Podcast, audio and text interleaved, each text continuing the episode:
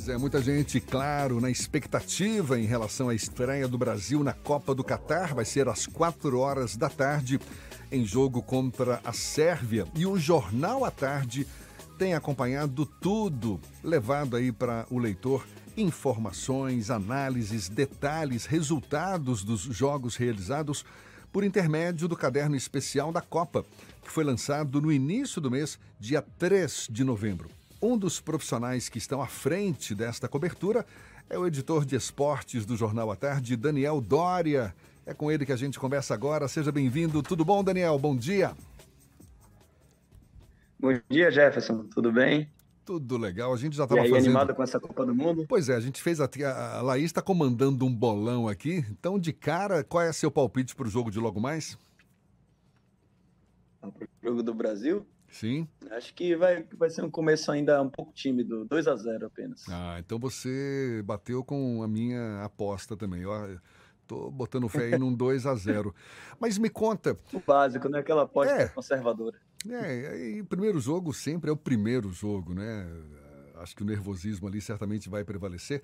Mas, e aí, Daniel, como é que tá essa experiência sua, você que é um apaixonado pelo esporte, à frente desse caderno especial do Jornal à Tarde, com foco na Copa do Mundo?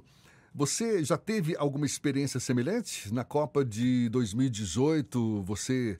acompanhou também de perto ou agora está sendo mais inédito para você?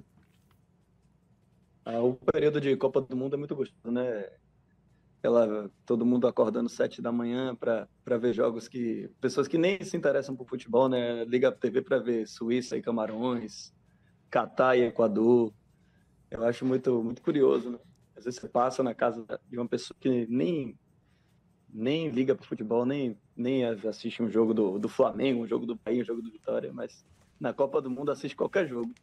Sim, eu trabalho no à tarde desde 2005, então eu já trabalhei na Copa de 2006, 2010, 2014, 2018, essa vai ser a 5ª Copa que eu estou trabalhando, né? Tive a oportunidade de trabalhar em loco na Copa realizada aqui no Brasil, né, em 2014, acompanhei a seleção brasileira em todos os lugares onde ela jogou, foi para Fortaleza, Brasília, fui para Belo Horizonte, né, onde ocorreu o 7-1, eu estava lá no estádio. Então, é um clima muito, muito legal da Copa do Mundo, né? Você tem essa coisa de conhecer as pessoas de outros países, ver como é que eles tratam o futebol, como é que eles se relacionam com as pessoas.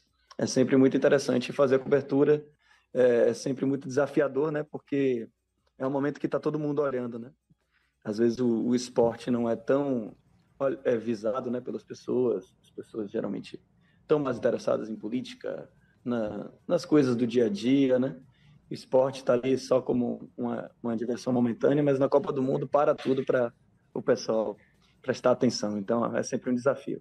E um caderno, faço questão de destacar, feito com o maior capricho, além das notícias factuais, essas do dia a dia da Copa, colunas fantásticas como essa do Vá de Catar, não é, com Raul Moreira, e também o Almanaque das Arábias com o querido Paulo Leandro, que é um apaixonado pelo futebol também, o que só enriquece o caderno, não é, Daniel? São 2 figuraças, né? E 2, além de pessoas muito inteligentes, jornalistas renomados, né, que tem uma história, né? Eles são também 2 figuraças. Você ri demais lendo a coluna, principalmente de Paulo Leandro, né? Raul também traz umas reflexões muito interessantes, é um cara da cultura, né?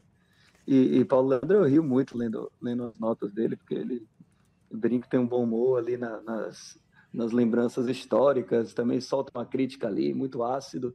Então, acho que vale a pena, né, essa parte. É uma enciclopédia do futebol, né? Exato. Além de ser uma enciclopédia, eu gosto do jeito que ele escreve, né? Sim. Porque não é uma coisa, digamos assim, muito comum, né? A maneira com que ele escreve. E acho que isso como o Jefferson falou, enriquece muito o trabalho, não fica só no factual, em matérias. Você tem ali sempre 2 colunas diárias. Excetuando que na quarta-feira e no domingo a gente tem Tostão, né? Um tricampeão mundial, escrevendo também sobre a Copa do Mundo. Então, que também enriquece muito. Escreve também super bem o Tostão, não é? Agora, eu estou vendo inclusive aqui uma das reportagens, um massacre, uma zebra. Ontem A seleção da Espanha simplesmente passeou, não é? Sobre a seleção da Costa Rica. E a Alemanha, quem diria, perdeu para o Japão. O que tem mais te chamado a atenção até agora na Copa, Daniel? Eu acho que as zebras, por enquanto, foram em jogos pontuais contra seleções que... Por exemplo, a Alemanha já é uma seleção que não vem indo bem nos últimos anos, né? Depois de 2014, a seleção que em 2018 caiu na primeira fase, não vem indo bem. E o Japão realmente é um time que sempre pode surpreender, né? Um time que tem uma técnica muito boa, velocidade. E já a Argentina é um time que sempre tropeça na fase de grupos. Tudo bem que dessa vez foi para a Arábia Saudita, né? Dessa vez eles capricharam, né, na zebra.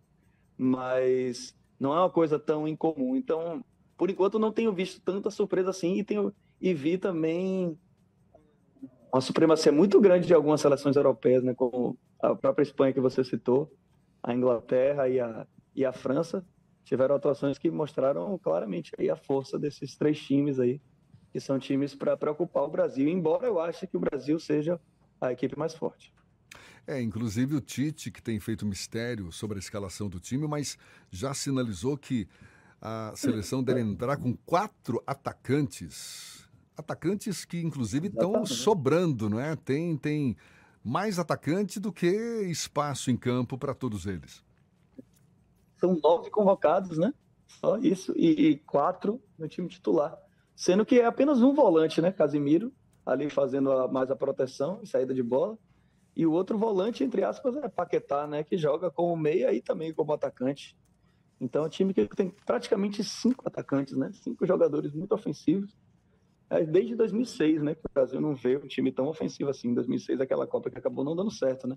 Que era aquele quarteto fantástico ali com Kaká, Ronaldinho, Ronaldo e Adriano. Acabou não dando certo também porque o Brasil estava num clima muito de oba-oba, né? Principalmente no pré-Copa, e acabou atrapalhando.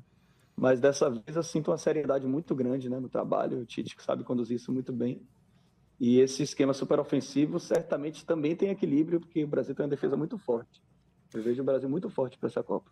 E para a gente encerrar, Dória, como é que você está vendo a mobilização da torcida aqui em Salvador? Muita gente achou que não ia ter tanta adesão por causa da Associação do Verde e Amarelo também, com campanha eleitoral, mas a gente vê, tem muitos espaços decorados, inclusive hoje no Pelourinho, certamente vai ter festa.